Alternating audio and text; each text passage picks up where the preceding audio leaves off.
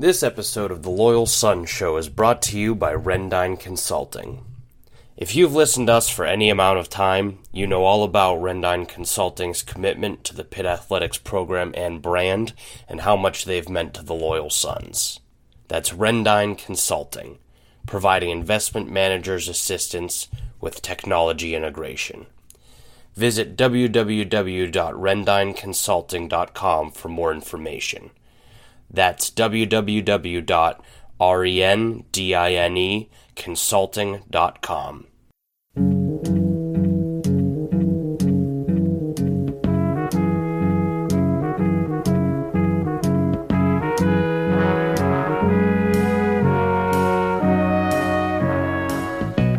Hello and welcome back to the Loyal Sons Show. That's at the Loyal Sons on Twitter. Follow us there and follow us here for Pitt Sports content you won't want to miss. If you love the first signs of football season and hate West Virginia, That it? we're locking in, baby. It's August. This is the place for you. The Loyal Sons Show, a safe, sunshiny place for your Pitt Athletics fix. Brought to you by Pittsburgh Sports Now. Who saw that coming? That's right.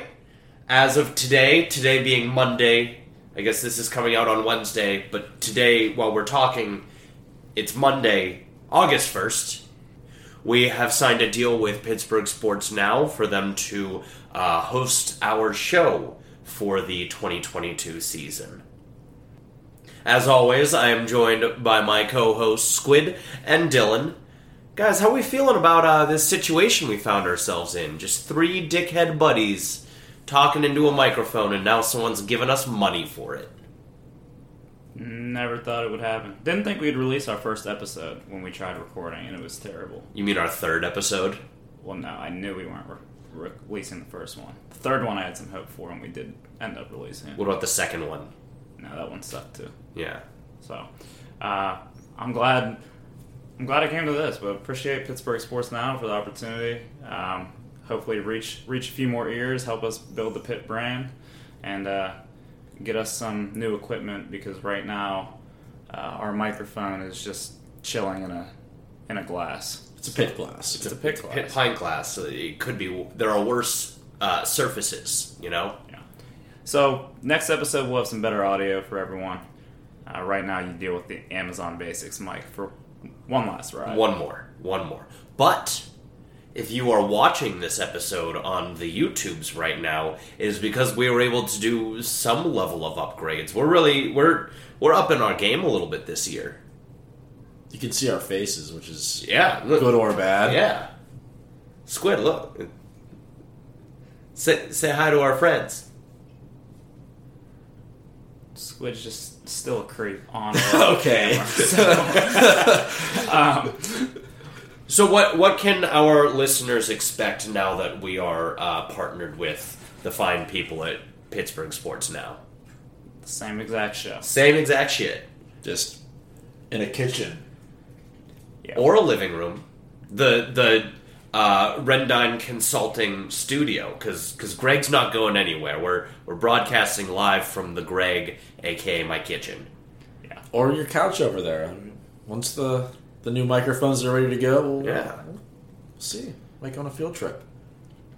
Yeah, so we you know uh, we were able to enter into this deal. It's it's spanning this season. Uh, essentially, we will be um, handing over the rights to broadcasting our podcast to Pittsburgh Sports Now, and in turn, they're going to offer us the support we need to uh, not have to record with Amazon Basics microphones. Uh, to you know be able to focus our efforts in other places outside of you know trying to push this rock up a hill, so we can put more focus on merchandising, social media, and uh, hosting fine outings for NIL opportunities for Pitt players, like the golf outing this past weekend.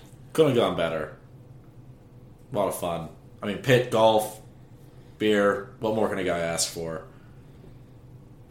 Yeah. it was I a can't fun- think of a, a Yeah, that was an actual thing I would question. ever ask Yeah. for. No. Nothing. Um, before we get right to the golf outing, I did want to say I had someone text me today and ask, like, oh, I hope this doesn't change their style or anything. But I do want to reiterate that this is the going to be the same show. We're just going to make it better. Um, but you don't have to worry about us starting to censor ourselves or anything. We did sell out. I want to be very clear about that. We sold out not like to the first bidder. But that doesn't mean that like we're we're sellouts, you know. Like we're we're still gonna like we say f- in the next interview like 12 times in, in our conversation with Elijah. Exactly. You're still to get the same irreverent, um, stupid opinions from us that you will. It's just going to be on a 4K camera and spoken through a mic that costs like a hundred bucks. Three mics. Yeah. Yeah. So, um, yeah. So if there's any concern there, don't worry about it. Now we can talk about the golf outing. I just wanted to get that out of the way. Absolutely. So, uh, in case you missed it, about uh, 14 Pitt players, um, a couple dozen fans, we went out and we converged on Quicksilver Golf Course in. Where were we? Harmony, Harmony, PA? Midway, something like wherever Quick, Quicksilver is. Yeah, wherever, we were wherever Quicksilver Golf Course was, uh, and we had a great time. We have a lot of content uh, coming out for you guys, and it was really an incredible opportunity for uh, Panther faithful to get to meet um, some of their favorite Panthers and the young men that represent the University of Pittsburgh. And I must say, I came away very impressed. We got to play with Gavin Bartholomew and our foursome. Every bit of 6'5", 250 pounds. Massive. He he walked over to us, and first of all, he was towering over Ryan Jacoby, who is large. And the first thing I thought when I saw Bart was, how tall was Kroll? Yeah. Because Kroll had a, looked like he had a head on him and thirty pounds. Yeah. Just massive human beings. John Morgan's huge. Dayon Hayes bigger than I expected. All those guys are impressive to say the least, but also impressive just as individuals. Uh, all those guys, the way they interacted with each other and the way they interacted with fans who paid money to come golf with them and just kind of hang out with them. To be fair, they were getting a payday out of it, you know, Yeah. the, the NIL stuff. But no, they're really, really good guys. John Morgan just commands a room. Oh, he's the best. Uh, the really the walker best. Walks in the trap. Yeah, we're- the trap. You're going to be hearing a lot more from uh, the Trap Walker this year. We're working on uh, on some stuff we're we're not ready to announce yet, but we're very excited about. Uh, you know, and he's going to be very involved with the Loyal Sons. But he's he's just impressive, and you can tell on and off the field a true leader of that group of young people. Yeah, they're all just great personalities, uh, down to earth. They were happy to chat with everybody there, young, old, because they're Pitt fans and they're Pitt guys too. So the Q and A, I know we're gonna be posting some of that, but some really funny and honest answers that uh, you don't know what to expect with college athletes. I mean, they're college kids. They're kind of famous in a way. It's a weird. Uh, We're dynamic. yeah, it's Yeah. weird dynamic, but they were all amazing dudes and uh, happy to be there. As were we. Yeah, for the Q and A portion, we had Kedon Slovis, Nick Patti, Dayon Hayes, Izzy Abanikanda, and John Morgan answering questions. And I uh, wanted to highlight a couple just for people who didn't get to make it out. Um, I think the probably the most serious and revealing answer uh, was, you know, someone had asked about what did they think the turning point of the season was last It wasn't even the turning point; it was the signature moment. right. So it Yeah. could have been a good thing. It could have been like quenching the coastal Right. Virginia game. Of But- the ACC run. So the answer was the loss to Western Michigan. Keep going. Yeah, they were real serious. I think Nick Patti and John Morgan both looked at each other like, "Yeah, that was it," and you could tell like they were having fun. They were joking about the national championship, things like that. But deep down, they were like, "We are taking care of business this year, and we don't give two craps about who gets away because they're getting steamrolled."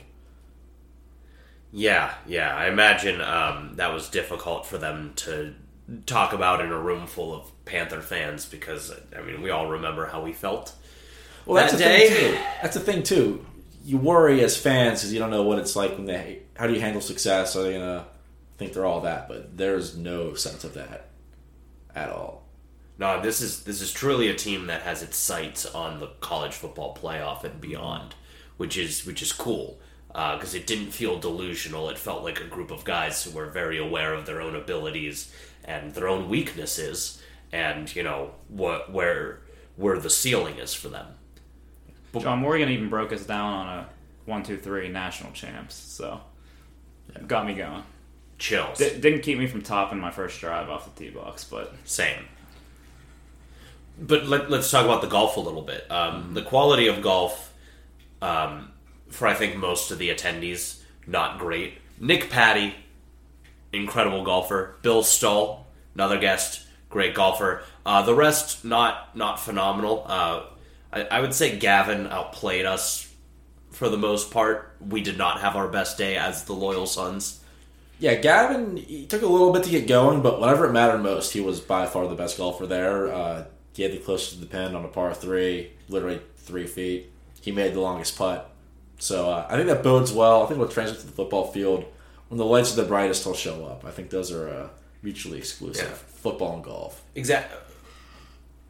Yes, the exact Yeah. same. The exact same thing. Actually, I I will say I was very happy to hear that uh, Ben Sauls played well because given how mental of a game that is, and how like if you get mad at yourself even a little bit, like you go into the tank, to know that our kicker just has like a steel trap up there and, and there's no shaking him, that made me feel quite good.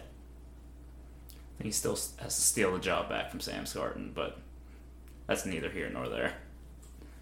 hey, if if you know the mo if the occasion demands it, I know that he's gonna have good brain. Take him all to a par three. Whoever scores better, that's who Dudes goes with. It'd be a fun way to decide a position battle.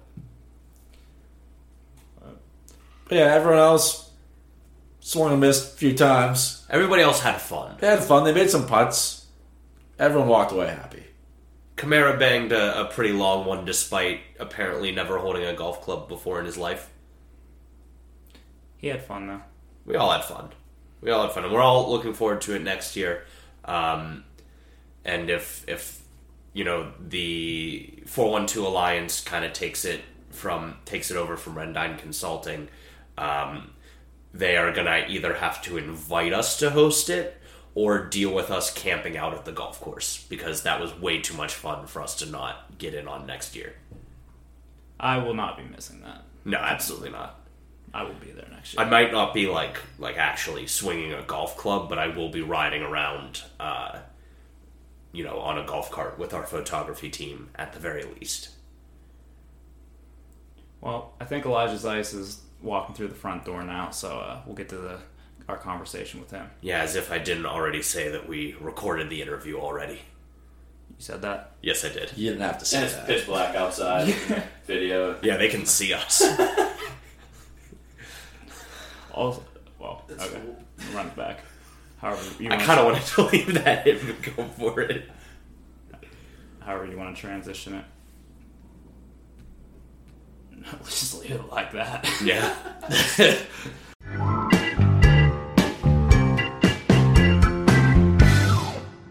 Before we get to our next segment, we wanted to take a moment to let our faithful listenership know that the Loyal Sons Show is currently in the market for additional sponsors for the 2022 season. If you or someone you know would be interested in having us promote your goods and or services to Panther Nation via this show and our social platforms, please reach out to us at loyalsonsemail at gmail.com. You can also DM us at The Loyal Sons on Twitter and Instagram. We are happy to provide data on our listenership, engagement, and impressions upon request. All ad revenue will go toward enhancing the quality of our show, increasing our efforts to promote the Pitt brand, and probably beer.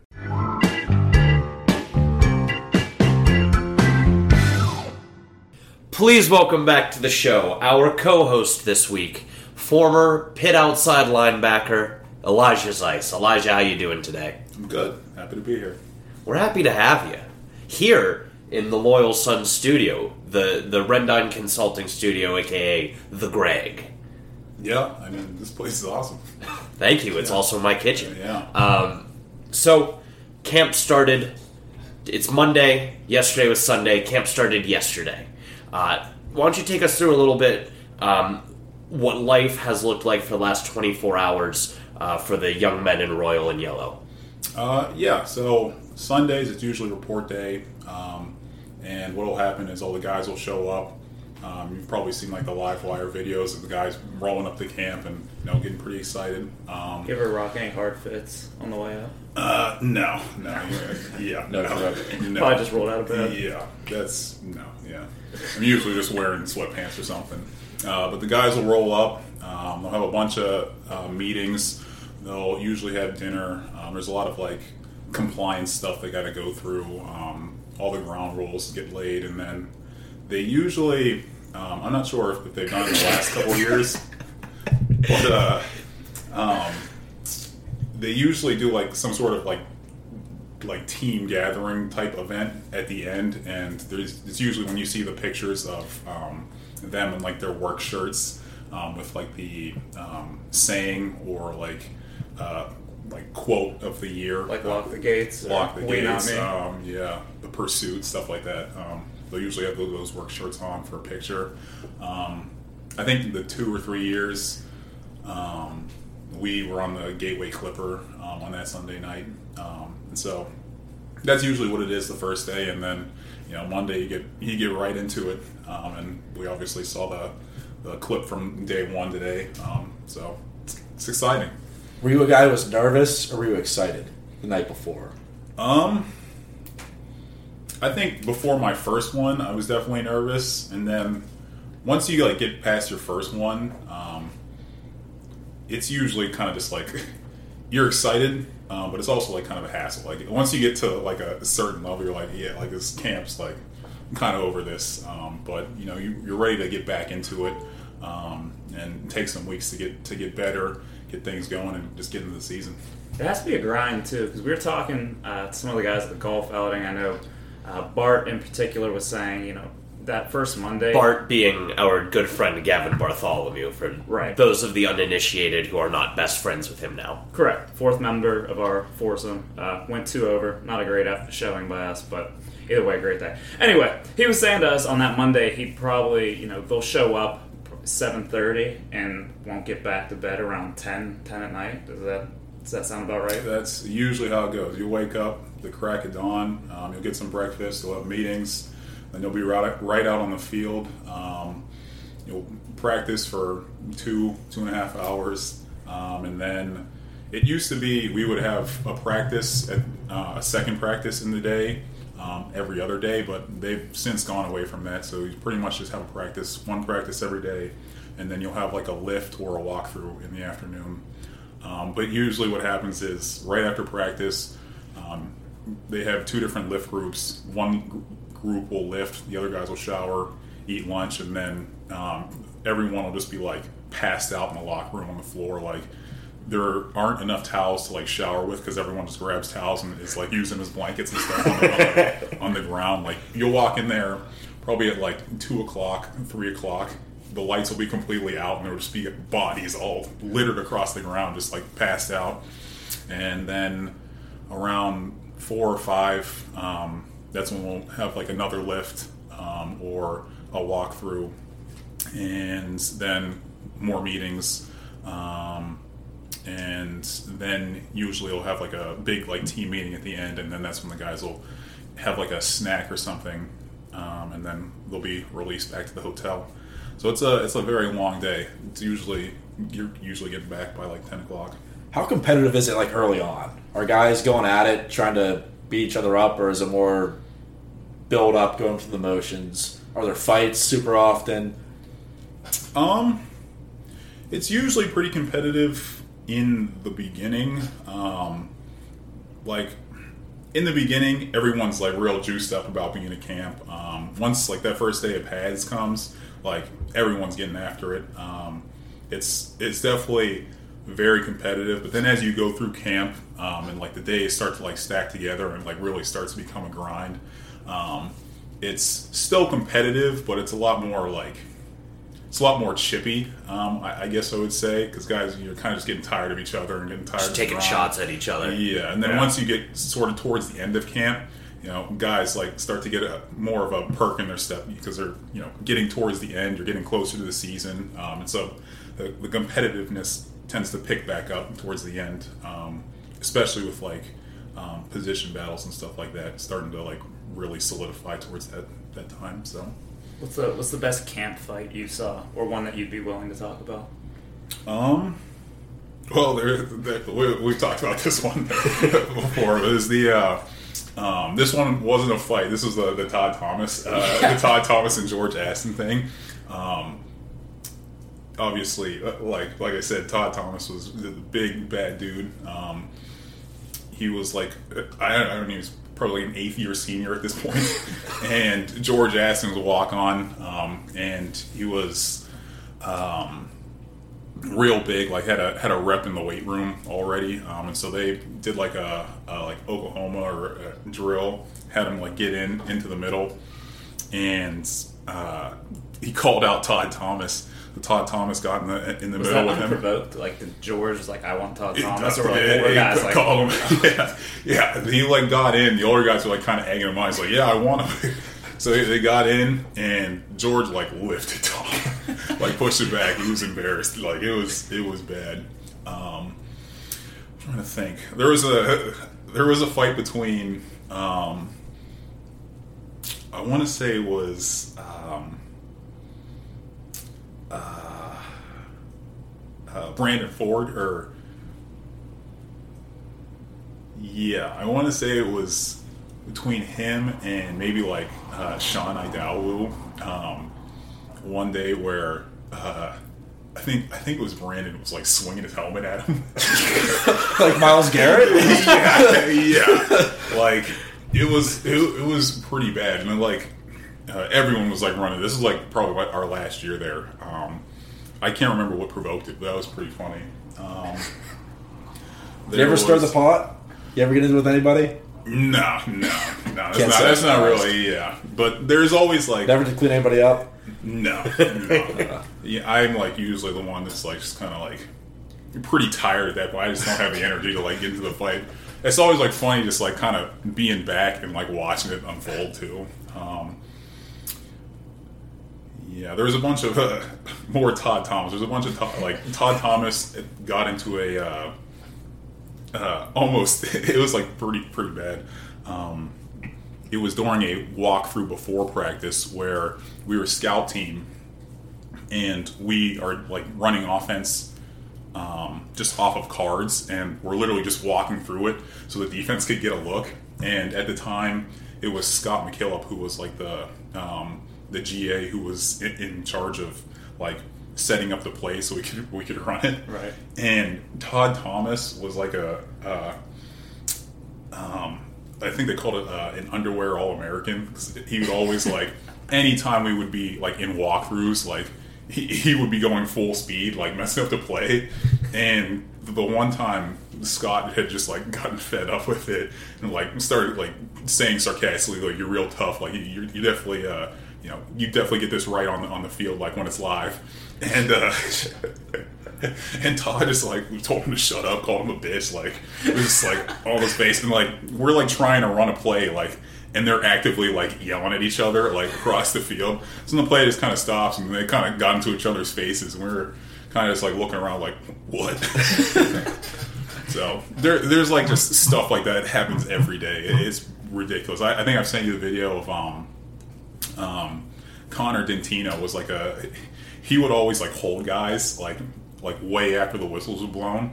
And there's like several occasions on film where uh, guys are like the whistle will blow and Connor's still holding them and you just see guys like slugging them in the, in the helmet. It is so funny. Q like uh, Quentin McGinnis got a, a bunch of like good shots. It's like just stuff like that all the time it's so funny Was it standard issue like guys sucker punching a football helmet? yeah honestly yeah How bad did that hurt? I, I I know you said you weren't really like a fighter, but like I mean, I can't imagine it felt very good. I, I, I got my hand jammed in between two helmets on a play once, and like, I was like, it hurt for like three weeks. I, I was like, like, I had to like have my finger like um, uh, drained. Like they had to stick a needle in because there was like a yeah, there was like a a blood blister underneath, and I'm telling you, like I would, like get lightheaded during practice. That's how bad it hurts. I couldn't imagine like just, Just wanting to decking punch somebody. helmet, you know. So So you mentioned um, there's a hotel that all the players stay at. They aren't, you know, going back to their apartments in Oakland. Uh, what kind of like regular day to day amenities and niceties that we, you know, are afforded do you have to give up at camp that you know people wouldn't expect? Like I imagine there's no boozing, no women, nothing like that. But what what things did you miss the most during camp from you know the real world? Besides boozing. yeah, I mean, I, that's what it is. I'll drink to that, brother. yeah, that's. I mean, you're pretty much you're pretty much just cut off um, from everything. It's literally just football, twenty four seven. Um, Like you're really not in your hotel room all that much. Um, you wake up, you pretty much just sleep there, and you wake up in the morning, go to the facility. You're there until you get back at like ten. Um, and if you're awake, you're probably just watching like a minuscule amount of TV um, while you're, you know, reviewing your plays and like the install for the next day. Um, so, literally anything that's not football is what you're missing out on. Um, and so, definitely, like when you're looking at your phone and like seeing, you know, people out on vacation and stuff like that, um, seeing, you know, you guys, sure that feels you guys getting good. after it like at like Peters or you know stuff like that. Like it definitely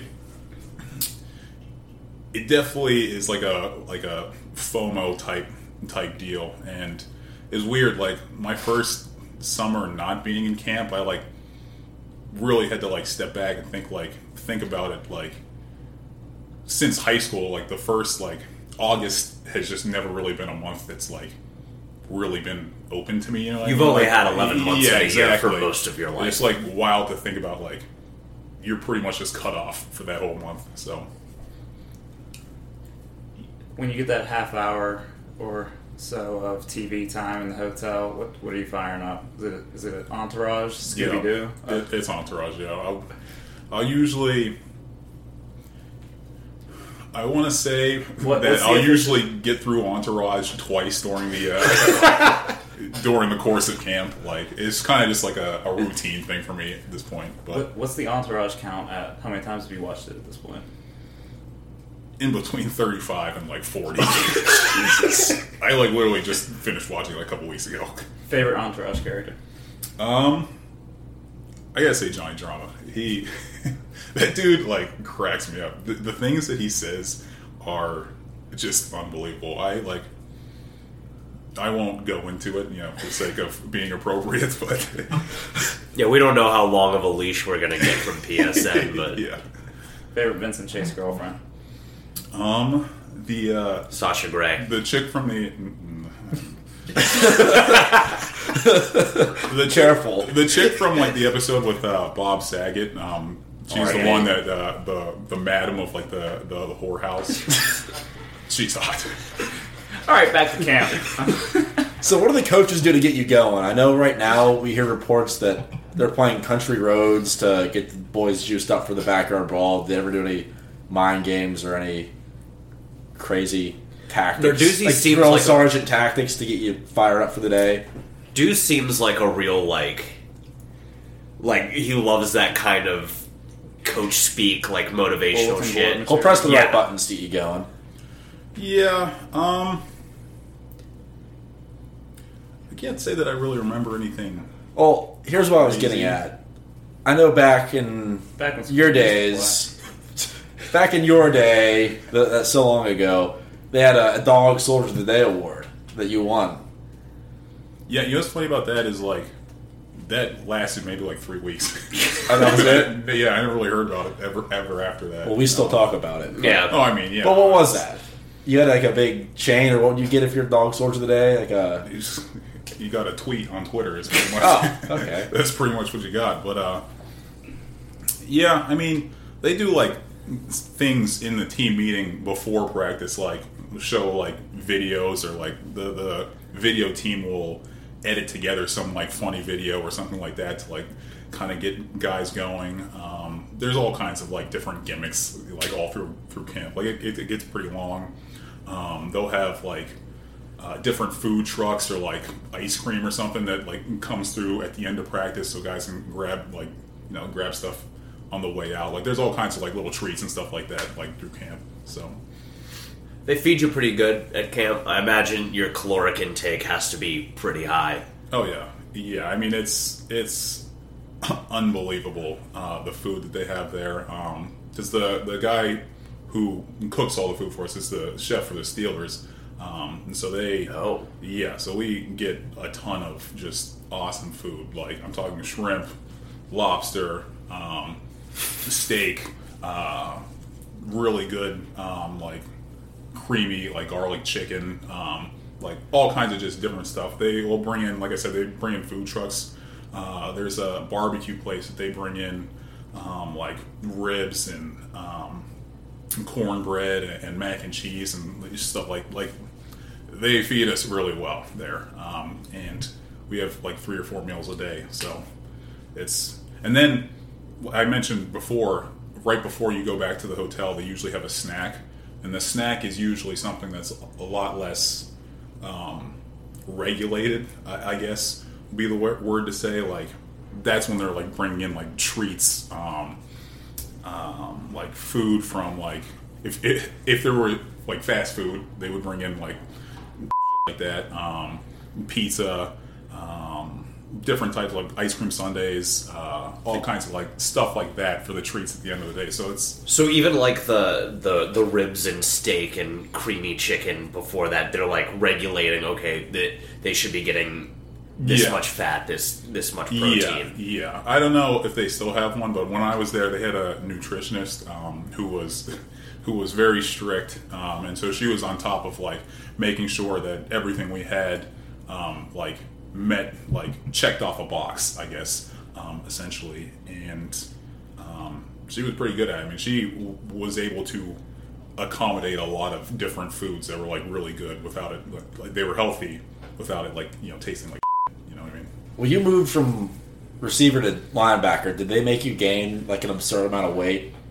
Um, I don't think they with linebacker or linemen. They make them wake up in the middle of the night and scarf down like three PB and J's. They got the Yeah, no, I, I never really had to do any of that. Um, when I got moved, I was probably around 215, 220. Um, and I felt pretty good at that weight. Um, and then as it happened, I sprained my ankle. Um, and so just not being able to like really walk around um, and like run for a couple of months, I just naturally gained about 10, 15 pounds. And so uh, my last two seasons, I was more around 240, 245 ish. Um, and so it kind of just came naturally, but I didn't really have to do anything. like You got fat on your own. Yeah.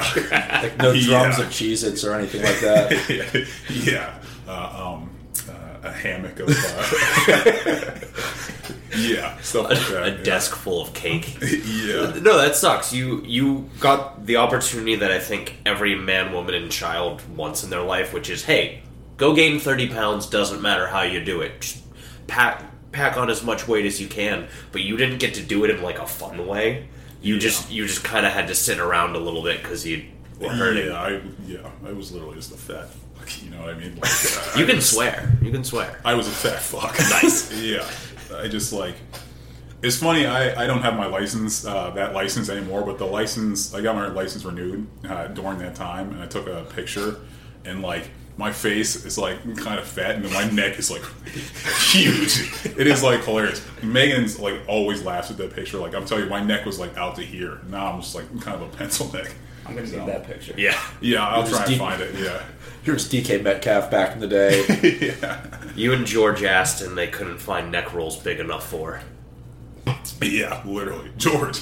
I'll tell you, that dude was just something. They couldn't find like like just normal shirts big enough for that dude. 'cause His like his muscles are just ridiculous. Yeah, he's he's definitely like a favorite of ours, given our age and just the number of stories. And you always seem to deliver with like a, a George Aston tale. Oh yeah, Like me we- and George. Yeah, me and George were pretty close. Um, he was uh, he was a funny dude. He liked to get after it um, on the weekends as well. So that's why we were, we were so close. I saw him uh, like literally bend an iPhone and just like break it, like snap it in half. Like, Why? I mean, we were just you know we were tuned up. that's that's really the only. We don't question. George Aston around here. No, no, never. Do you ever have to go head to head with him, like Oklahoma drill or anything like that? Beat him in the hole. Um, yeah. Is he like Yeah. the number one? 'cause I was wondering if there was any guys where you're just like, "Tsk, you've been at camp for a week and a half, you look over the other side, and you're like, I, I would rather not go head up with this dude. Was, was he number one on that list? Who else? Yeah, I mean, yeah. 100%. Yeah, yeah, and it was like a lot of guys like like you'll have a rapport with them, so like you know like we'll just make sure that neither of us makes each other look bad on on film. Like mm. we'll go hard, but we're not you know going that hard. Georgia was like never that way. you like had to like tighten your chin strap a little bit. Like I I know it's coming. You just had to like kind of run. Uh, just, you kind of just had to take it in the mouth. Then who was number two? Because I feel like George Aston's up Yeah, here by that's- that's a gimme. And then who was like number two of guy? You're like, oh man, this guy might just clean me up. Um, Or was there a specific moment that you did get cleaned up real bad in practice by somebody? Oh no, there definitely was. You know, um, uh, whenever uh, uh, whenever Darren Hall was in the in the backfield and he would run, um, we obviously we wouldn't usually bring people to the ground. You just thud them up, and it's like very hard to like keep a thud up, like keep wrapped up, like if the guy just keeps running. So you, you just kind of like a in unspoken rule that when the linebacker or the defender like you know wraps you up, okay, you kind of just stop and the play is over. Darren Hall would like run just full speed and like you're kind of supposed to help each other out. Um, like the way that they teach it is you're supposed to like the running back isn't really supposed to like kind of you know get down and like try and Engage, run you yeah. over. Um, but Darren Hall would kind of like always do that. Um, and there was one time uh, he caught like a um, it was either an outside zone or he caught like a bubble uh, out in the flat, and I went up to like try and thud him, and he kind of just ran right Yeah. through me. I like went to like kind of just get him, and his head like kind of just went like straight up into my neck, and I kind of just like flew to the ground. It like looks horrible. So when, when dudes do that kind of shit, like, do you get pissed off at them? Like, hey man, you broke the unspoken rollers. It an understanding of this guy is also fighting for a spot on the field. Yeah, it's like one of those things you can't really like. You could be pissed off about it to yourself, but like, unless it's like egregious, you're not really going to say anything about it. It's kind of just, you know when you're in film watching it and the coach is like kind of shitting on you, you kind of just have to take it on the mouth, and then that's that. So Kind of keep that in the back of your mind. Just like next time I see you in the flat, I'm like, just yeah, you exactly. Let's go yeah. for his knees. Yeah. So, given you know your past experience with Pat Narduzzi's camps, as well as you know you watched a lot of Pitt football last year, do you have any particular thoughts going into this season or storylines that you specifically are interested in, given you know those personalities and what you know about the program? Um, I mean, I, I think the obvious. I mean, it's definitely going to be interesting to see how the, the QB situation unfolds. Um, I definitely think that that'll be something that I can imagine Coach Narduzzi will keep close to the chest until like the week of the game, um, unless one of the guys is doing um, like obviously better throughout camp. Um, I think honestly that's how a lot of things are going to like with most of the different positions and stuff. Um, a lot of it's going to be close to the chest. You're not really going to know too much until like maybe the Thursday. Um, well, I guess the game's on Thursday, so the Tuesday um, of that week. Um, like even when I got moved to linebacker that first camp, I didn't even know I was starting until the Thursday before the game. Um, Really? and yeah, it was it was a pretty cool feeling, honestly. Um, I like wasn't expecting it. What it feel like leading up to that? I, I imagine you were stressing out for a full month over it. Yeah, Kind of sounds like- agonizing. Yeah, it's kind of weird. Because, like, when you think about it in the long term, like the first day, thinking about the rest of camp and what you where you want to be at the end of camp, like it's kind of um, like you said, it's it's stressful. Um, it's kind of overwhelming, but once you like kind of get into the groove of camp, it's kind of just like a day by day type of uh, mentality. Like some days you have good days, some days you have bad days. Like by the end of camp, you kind of look back and see like your full body of work. Um, and it's definitely less stressful than it, it, it seems when you first start because it's kind of just like, well, you know, uh, each day is you're not defined by one day. You know what I mean? You, you just keep kind of working, and I think that's the best kind of advice I guess I could give to any of the guys right now is, you know, you kind of just have to. Whatever happens one day, you just got to move on to the next day because the days just you got to string days together and, and keep going. Um, and you know, Coach Narduzzi's thing during camp is you just get three percent better every day, um, and then by the end of it, you're obviously a lot percent better. So It's good math. yeah, Yeah, try to do some quick math there. It's what like seventy five percent better. Uh, It's camp 25 days. how long is camp? Uh, I mean, feels like forever, honestly. Uh, I think it's it's usually um, whatever the start date was yesterday until the week before game week. Um, so whatever that is. This is too much math. So how how did you find out that you were you were starting? Was it when you know Chris Peak tweeted out like the two deep, or did Narduzzi call you into the office and you know let you know? I honestly I don't remember. I, I think Harley told me. I think he might have called me, or maybe I met him in like the defensive line uh, linebacker room. I can't remember exactly. I'm pretty sure Harley told me though, and it was like after one of the practices. Um, and I was, I literally was kind of just like, yeah, all right. and I just kind of went home and, and prepared for it. And um, I just remember like kind of being so like caught off guard like that I didn't even tell my parents that I was. So like um, that first game was obviously the game where I sprained my ankle and was out for the, the rest of the season. Uh, I was like nine plays in, but when I like met my parents at the um, in the locker room uh, after it happened, they're like, "We, we didn't even know you were starting. Like we would have gotten here a little bit earlier." So they missed, like- they missed your nine plays. No, they, they saw it. They just, uh, uh, I think they kind of were shuffling into their seats, like right around, yeah. Um, so,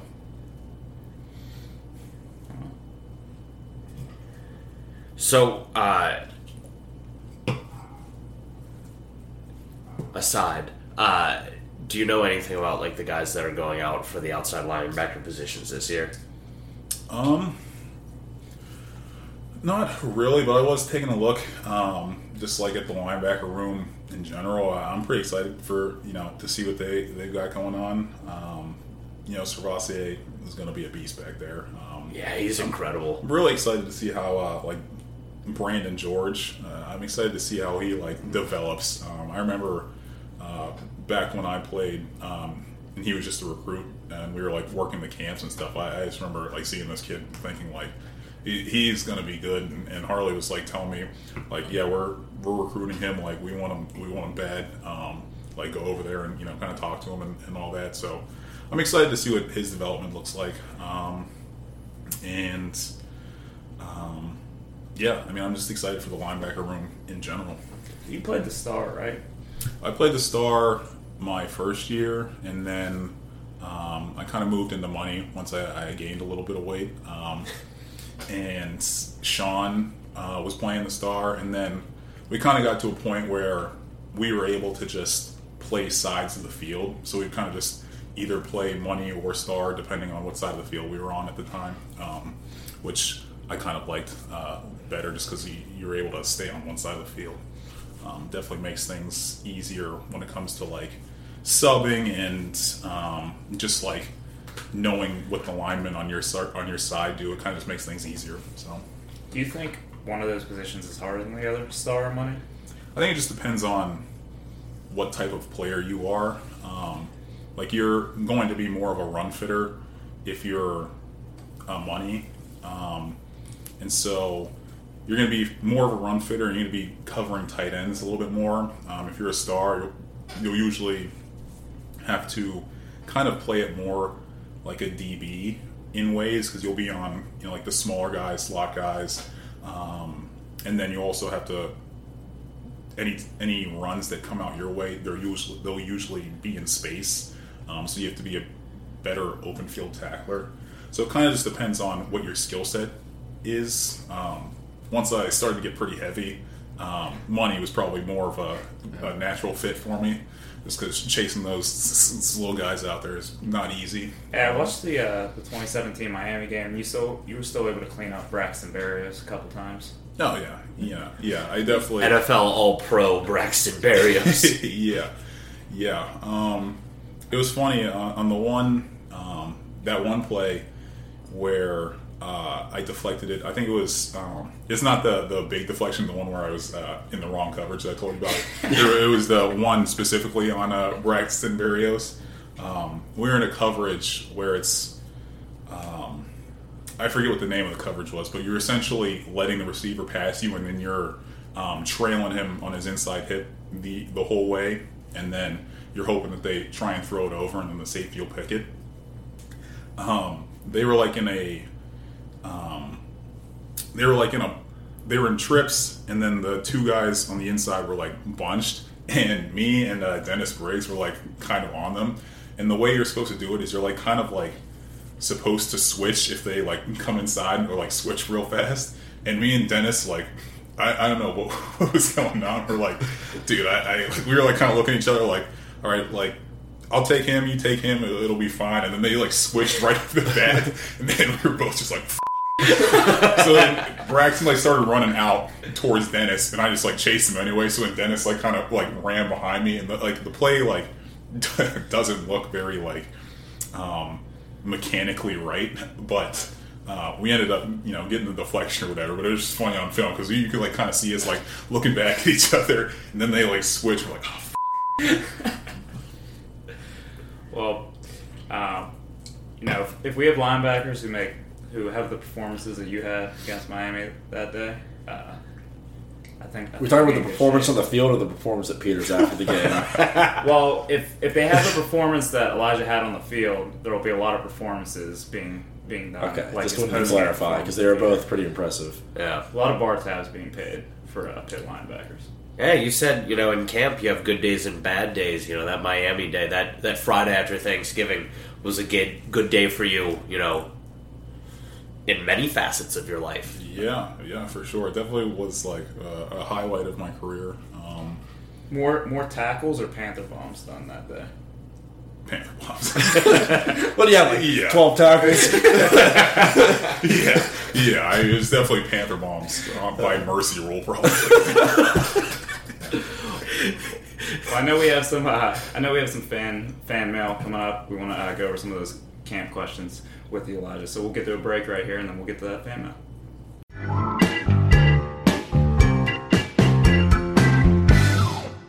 So now we're gonna hop into the fan mailbag. Thank you for everyone who submitted questions. Uh, if you submitted questions and we don't get to them this episode, don't worry. We're gonna keep some in the vault. Yeah, or like be better at reading a prompt. Right. Yeah. So, uh, get right into it. First question we got. What do you guys think the depth chart for the running back room will be for this year? Oh boy. And how much of Vincent Davis do you think we'll see this year? because as of recent, I've seen no one talking about Davis, but talking about all three other running backs. Is he Abanikanda Stan, Stan account from Matthew Scatoloni? I mean, it's Izzy. Have you seen the guy run the ball? He's the one. I was I was thinking the same thing. To the dog. I, I imagine, you know, they're going into. There's obviously going to be a camp battle. There's four guys with ample experience on a team that is going to run the ball a hell of a lot this year. So I think they are going to see how some things shake out. Uh, but when you look at anything on paper, I just don't see how Izzy can't win it unless Rodney Hammond shows up, uh, sporting the number six this year, and it's just you know lights out. But even then, I think they'll each get their fair share. We've talked about it amongst ourselves. There will be a battle from two, three, four. I'm sure they'll all have their different uh, situations they'll go in, but uh, I think even Narduzzi has said that he favors Izzy lately. And you got to think Cignetti probably just walks in and is like, why is number two not getting the ball 20 times a game? Like, what was the problem last year. Yeah, I mean, he probably had like a printed out sheet of like the stat line from last year and was just like looking up at those four guys in the breakout and were like, "What? Yeah, you guys, you guys all saw like the same number of snaps last year, but th- this guy looks like Superman if Superman was somehow faster and stronger." Yeah, I think I think obviously Izzy's going to be the go-to guy, but I I've invested a lot of stock in Rodney Hammond. I hold a lot of Rodney Hammond stock. To the moon. Yeah, I mean, I'm holding it to the moon. I this is more of a bold prediction. This is not what I think will happen, but a bold prediction of mine. I think there's going to be a point this season where Rodney Hammond is the number one back. Uh, whether that because Izzy has to miss some time. He had two concussions last year. Elephant in the room. No one wants to talk about. I don't know how serious or but concussions are never good. I think Rodney Hammond. There's going to be some games this year, and we saw last year. Um, Izzy's the physical freak, physical specimen, but Rodney Hammond is just such a natural running back, and I, I think he'll have a couple of hundred yard games this year. Yeah, I was definitely thinking he should be the number two. Um, I think it's that would be his spot to lose, frankly. So then, what do we think about the role of the other two guys in the room, Daniel Carter and uh, podcast favorite Vincent Davis? I I can't see Vincent Davis just completely disappearing No. because he has played such a vital role, you know, the last three years. I would think that like he would be more of a.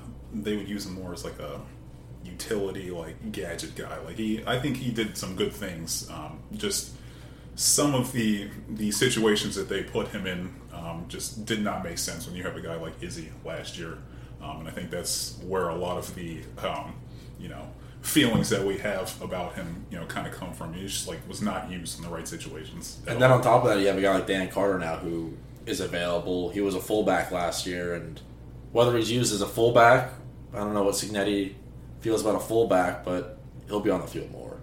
What I kind of default. yeah, what I kind of figured was they'd put Dan Carter in that H back role that Gavin Bartholomew was in last year, and then have Gavin, our friend Bart, Yes. uh, play like a more traditional like line of scrimmage tight end role. But uh, I, I didn't want to let it pass. Laj, you, you very eloquently put it uh, in ways I don't think that we could last year. We had a lot of anger and frustration at Vinny Davis, and I feel very sorry about that. I, I am deeply apologetic to Vinny and his family because it wasn't it wasn't him that we were upset at. It was the fact that an offensive coordinator was like, "This this is our goal line back." Yeah, I so kind of owe him an apology uh, after watching the Clemson condensed game the other day. He made. I looked at his stat line after because I was like, did he kind of put together a nice stat line? Stat line very underwhelming, but he made multiple big plays, made guys miss to get a first down when it was a, a third and two, or catch, catches the ball out of the backfield on third and five, makes a guy miss, gets the first down. He made a lot of big plays like that in the Clemson game, um, and it just comes back to what I think we all believe is that he has a role in the offense, just maybe not so pronounced. I just don't think Whipple gave a shit about the run game, and that's what it comes down to. Now there'll be a little bit more structure and like rhyme or reason to that. So I could I could agree with that. So not just each running back gets a drive. it's like we're gonna throw it, so who cares who's out there? Then you're like, oh well, third and two, he's out there. Run the ball. Well, so one name that we haven't spoken about yet that uh, you know I'd be interested to hear your guys' thoughts if he sees the field in any meaningful capacity. Uh, C'Bo Flemister, our uh, transfer running back from Notre Dame. I mean, he's got he's got pedigree. Obviously, you heard the two words I said before transfer. Do we think that you know he has a shot at you know sneaking his way on? I mean, I definitely think he was just a depth ad. You know, running backs can get banged up, and you like to have a few that you can trot out there. I have no idea what to expect if we expect him to play or not. I, I part of me feels like a guy wouldn't want to use his last year of eligibility to be a fifth string running back, but at the same time, maybe he was just like, you know what, I'll do it another year of school at another good academic institution. Might as well get an ACC championship ring your last year of college. Yeah, exactly. Um, I don't anticipate him to play a lot, but you never know. A couple guys get banged up. We need we need an extra body out there. He gets hot. Could, but no, I'm not expecting him to play too much. Fair. Okay, on to our next question. Uh, who are you guys most intrigued to hear more about this camp?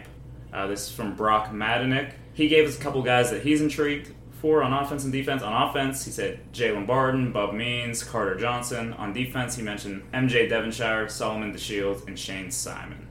Uh, so, yeah, spit out a couple names you guys are interested to hear about, maybe intrigued to see how much they're going to play this year. I'll say Bub Means. I think at this point we're all pretty well aware that Mumpfield might just be that dude. Like him and Jared Wayne might just be really good one-two punch in the ACC. Bub Means might be a really good number three guy. Maybe he'll be even better than one of the other two, but he he's the wild card there. Just how good he is. So Yeah, deep threat, yeah, blazing speed. Uh, Yeah, I saw something about how like, s- like how infinitesimal a percentage of his targets last year were shorter than 20 yards in the air. Yeah. I think whenever Mumpfield first got here, we're like, wow, this guy might be good. But after seeing a few clips from practice, everyone's like, yep, all first team all ACC, right Okay. in stone. And we're probably right because just look at the guy. Yeah, I mean, honestly, I'd say like, I'd say I'm definitely excited for the entire receiver room as a whole, but um, obviously we know like we have a pretty good idea what we're going to get from Jared Wayne and and uh, Mumpfield and even even um, this other guy. So um, I think another. Uh, I already said earlier was Brandon George on defense. Um, I'm excited to see a lot from him just That's based your on boy. yeah, yeah, he's kind of my boy. Yeah. I mean, just based on what I said earlier, you know, he, he has all the measurables, and he just like if you ever met him, he just looks like a, bad guy, you know. Like There were literally half a dozen linebackers that got solid playing time last year that are no longer here, either because they transferred or graduated. So we've got a little glimpses of the new guys. It's a good pick. Someone's got to step up. I'm, I'm excited for uh, Bangally Kamara. We got to talk to him a little bit this weekend. Uh, very impressive kid. He's all business, and obviously he was most improved player in spring camp. Uh, high praise from everyone around the program. You know, just a fresh face on that defense. He, he's going to be playing a very important role on the defense, uh, bringing back just about everyone except for those outside linebackers. So him and Solomon Shields are going to have to step up and fill, you know, the the gap left by Cam Bright and Phil Campbell. So I'm really excited to see him play. So yeah, he's looking to have a big year. Uh, we asked him, "What what draft year are you? 2025?" And he said, "Man, I'm trying to be sooner than that." So who knows? Big year on the field. Bando might be getting his name called in a year or two. So that's who I'm looking forward to see the most. I'm gonna flip to the other side of the linebacking core because we've heard a ton about Kamara, you know, in spring, and he's really gotten hyped up, which is awesome when you're replacing almost an entire unit. Um, I feel like I know nothing about Solomon DeShields, um, and yet I feel like there is Former, less former wide receiver. former wide receiver. I feel like there's less depth. Wow, that's that's you. Following in your footsteps. yeah. Wow, Solomon I walk Decisive. so they can run. but, but yeah, I feel like we've heard so much less about him, and there's less depth, you know, on the side of the field he's going to be playing because I believe Shane Simon uh, and uh, and Kamara will be splitting a little bit of time. Um, but DeShields seems like he's out out there all on his own in terms of depth, and I don't know a single thing about him. So obviously he is a freak in terms of size and athleticism, but you know how is that going to translate into our defense? It's a good place to start. Yeah. It would be a lot worse if he was like 5'10, you know, 195, but we have, you know, another 6'3, 225 freak. Kamara actually said that in the spring uh, in one of the Q and A press conference sessions. That he said he thought the athletics were or the linebackers were going to be a lot more athletic this year than they were last year. What that means exactly, how that plays out on the field, I don't know. But he did say he thinks they're they're faster than the guys who were out there last year. Well, I mean, that's definitely the way the game is evolving. That's definitely something you need, uh, just with you know RPOs and all that that type of stuff. Um, we saw a lot with just different teams in the ACC that having that speed at the linebacker position, it's going to be very pivotal. I'd say. Well, well, what about the defensive line? Obviously, uh, returning a significant number of uh, talent and production from last year, uh, but we also have some really young guys coming up, both freshmen, uh, sophomores, redshirt sophomores. Is there anyone you guys see potentially cracking that rotation, uh, or at least want to hear about out of camp, staying true to uh, what Brock asked us? It's kind of funny that I'm saying this guy because he might not even be on the two deep. Uh, the Kai Johnson, I think we all know Dayon Hayes, friend of the pod, will be like an emerging star in the ACC this year. He came on a lot in the later half of the season, but kind of expect that. And the guys ahead of him, or the guys going to be playing alongside of him, they're solidified dudes. I think this might be the year that Nahki Johnson actually gets meaningful snaps that aren't in garbage time or against FCS teams. So I want to see him work himself in there and heat of the moment, big game, see if he can make some plays. I think the Kai. I think because of the depth and how much talent and experience there is at defensive end, it might be a little tougher for Nahki than the other guy in his class, and that's Elliot Donald. I think everyone wants to see Elliot Donald on the field. The, the history with a, with Aaron Donald and obviously the pedigree he had coming in, he was a four star guy. So I would love to see can he be a guy who cracks that rotation? You know, Calijah Kancey's locking down one spot, and then, then Devin Danielson, Tyler Bentley, David Green have been holding down that other DT spot and like rotating in there for what feels like four years at this point. Can one of those guys, like Elliot Donald or even a Dorian Ford, uh, kind of crack crack the lineup and start to get some snaps there? I- I'll be interested to see if, if any of those younger guys push through. Dill, I've actually been thinking about that non Calijah Kancey defensive tackle spot a lot recently. I mean, we have Danielson, Bentley, uh, and Green, who are guys who've kind of been holding it down for a couple years. Having said that, they're all consistent and good, but have not been, you know, Game breakers. game breakers, you know, world burners. So I'd be interested to hear about, you know, and, and that kind of sets the floor for the Pitt defensive line. It's it's a high floor for the Pitt defensive line, but what I want to hear is, you know, we have the we have a kid coming in this year, uh, or someone who really showed up and surprised us, and they are also going to be a difference maker, and a combination of Calijah Kancey and another defensive tackle that comes out of the woodwork and is able to be a game breaker, that'd be unbelievable. You know, it, and you talked about Ford, uh, you talked about Donald. I've actually been hearing really good things about Sean Fitzsimmons, who might play a little bit of defensive tackle. He's a freshman, he's a whippy old kid, and apparently he's really impressed a lot of people uh, close to the program. So, yeah, if we can get someone that can, you know, If he can crack the lineup as a true freshman and crack this defensive line lineup, this specific lineup, then yeah. he's then he's the real deal. Yeah. I mean, can you imagine a, a front four of Haba, Hayes, Kancey, and then some fourth freak who breaks into the normal rotation and has an unbelievable year? And Deslin, Deslin Alexander's still there. John Morgan's still there. Like you trot the first four guys off, and you just got to go block these these It four. is, it's an embarrassment of riches, is what it is. Like, Who do you double team? All of them. John Morgan is so big by the like like you have expectations of how big division 1 athletes are. John Morgan's arms are roughly the thickness of like both of my thighs together My like torso. legitimately might be the size. Like he is such a big dude. Maybe it's why it's hard to block. It's probably got something to do with it. I can imagine. probably helps. Yeah. All right, we got we got one more mailbag question. Uh, want to want to let Elijah get out of here. He's got a big day tomorrow. MGK concert. Oh yeah, You ready? yeah, I yeah. Are you gonna cry when he plays drunk face? I will be crowd surfing when he plays. Drums. All right, so the last question we got here. The past few seasons, it seems to take the Pitt defense a while to get things corrected slash running smoothly.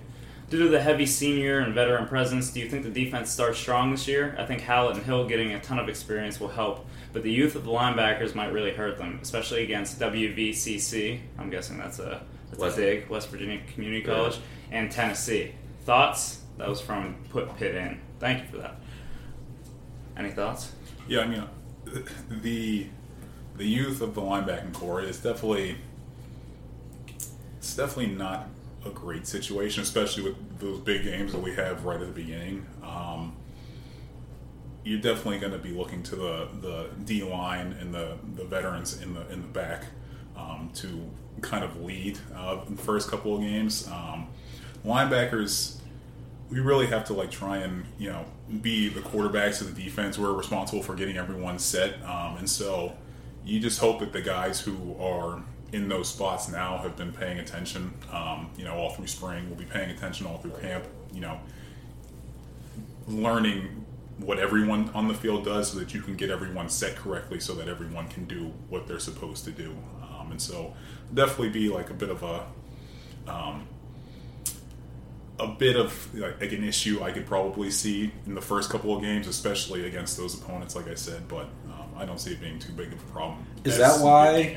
the Pitt defense takes a slower time to like be a well-oiled machine like we see later in the year they get it together is it a player thing is it a coaching thing is it an adjustment thing.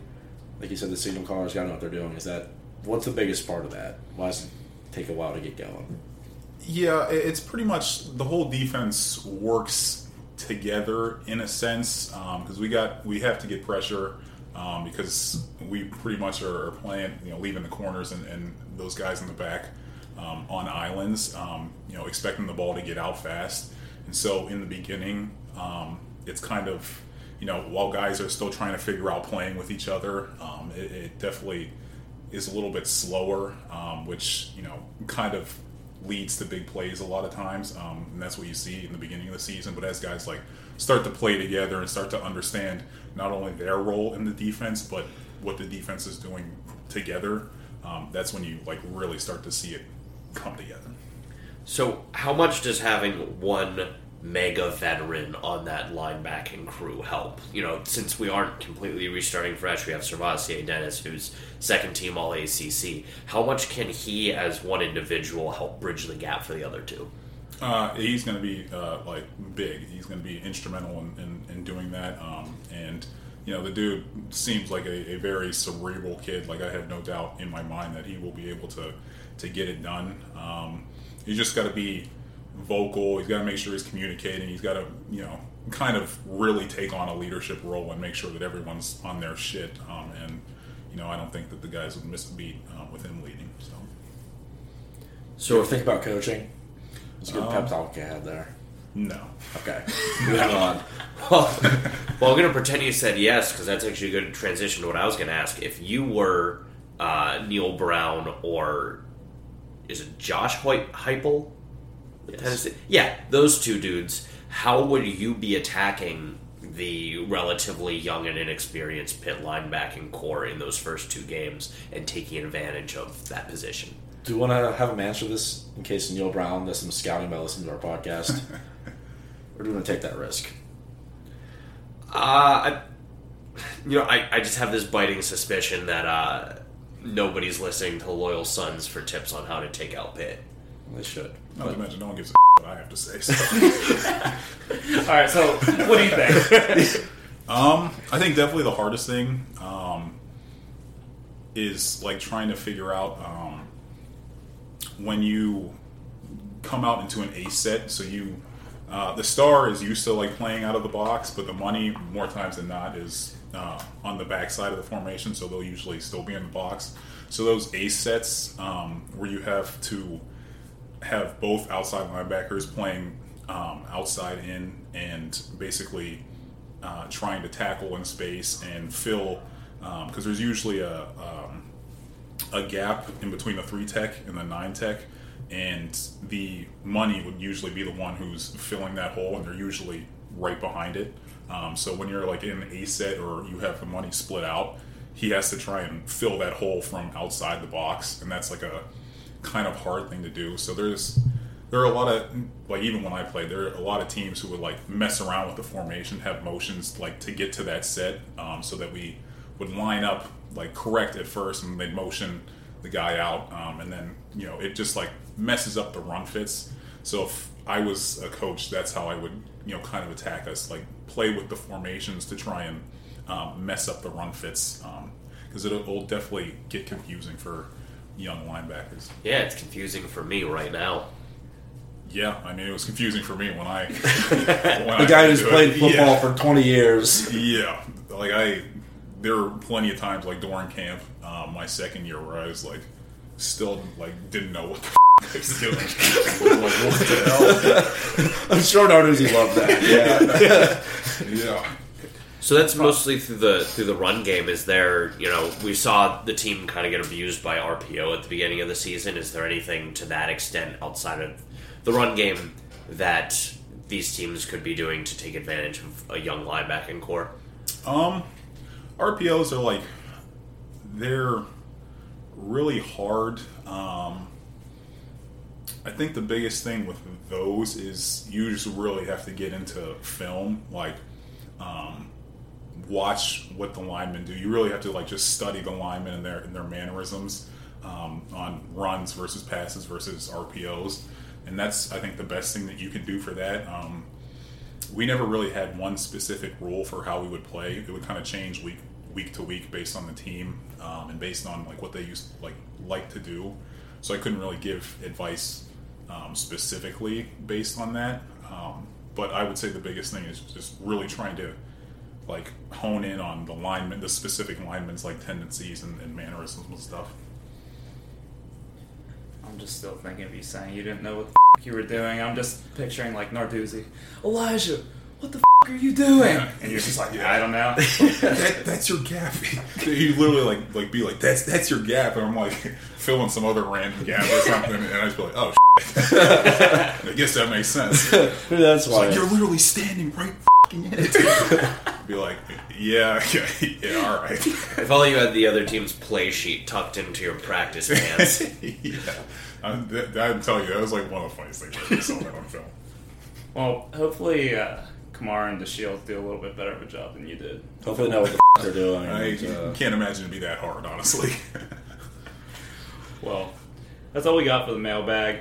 Uh, but we can't just let you off that easy. We need, we want a couple predictions for this year. Uh, first, who you got starting at quarterback? I liked what I saw at a, uh, at a Kedon um, in the uh, spring game. He obviously didn't complete too many, but the ones that he were incomplete, he was literally hitting guys right in the hands. Yeah. Um, and so I, I think there's a lot of promise for him. I, I think he's accurate. Um, but if it's Nick Patti, I won't be I won't be disappointed at all because Nick's he, he's a dog. He's a dog. yeah. All right. Uh, score prediction: Pitt, West Virginia, backyard brawl. Um, I could see us cleaning up like a like a thirty-five to seventeen, something like that. Yeah. Um, Sure. Why not?